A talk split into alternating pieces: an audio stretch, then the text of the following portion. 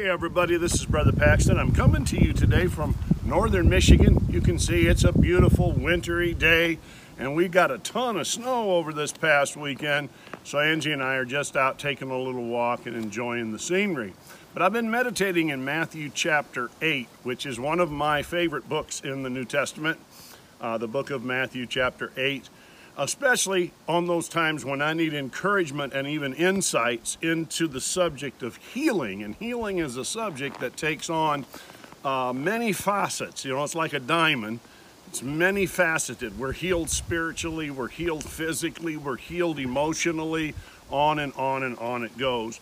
And I want to read to you a couple of brief passages in Matthew chapter 8, starting with the first verse when he had come down from the mountain, Jesus had gone up into the mountain. He come down, great multitudes followed him. And behold, a leper came and worshiped him, saying, Lord, if you are willing, you can make me clean. Now, ladies and gentlemen, I, I hope that encourages and even thrills your soul today. God has the power to do it. God has the power to save us. He has the power to forgive us. He has the power to heal us. But is he willing? And so this is the question that the leper asked, and Jesus said this. Jesus put out his hand and touched him. Jesus is not afraid of touching the weakness and the filth and the deception that resides in us. He's not, he's not afraid to reach out his hand and touch us and saying, I am willing, be cleansed. Immediately his leprosy was cleansed. You know, Jesus knows where we've walked. And sometimes we haven't walked in the cleanest of places. Sometimes we have not allowed our minds to go to the cleanest of locations.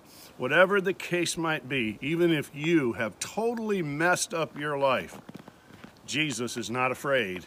He's not ashamed to reach out and touch you. And one touch from the Master's hand will change your life forever.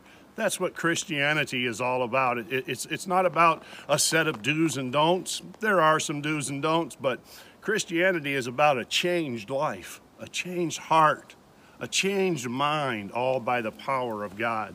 Now let's jump down to the verse 16 and we'll read this verse. When evening had come, see, Jesus spent a whole day, if you read the first 13 uh, verses of Matthew 8, Jesus spent a whole day just healing.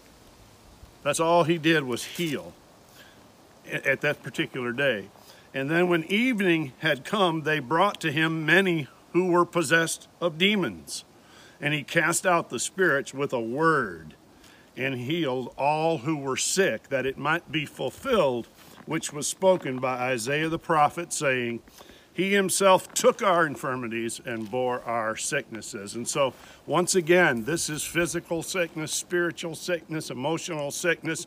Any baggage you have, Jesus can take that baggage away from you, and it can happen in an instant. It can happen at His Word. And so I'm praying and believing for all of you today, and myself included, in those areas of my life where I'm not quite what God wants me to be. And thank God He's still working on us, and He's still putting out the effort to change us into the image of Jesus Christ. And I'm praying for you and for yours today that you would take that area, just like that leper, just walk right up to Jesus and say, Lord, I know you're able, and now I know you're willing touch me, please, and change my life. And God will answer that prayer every single time. This is Brother Paxton from Northern Michigan saying, Go with God, and He will go with you. Bless you. Mm -hmm. Hi, did you come to see what we were up to? Yeah?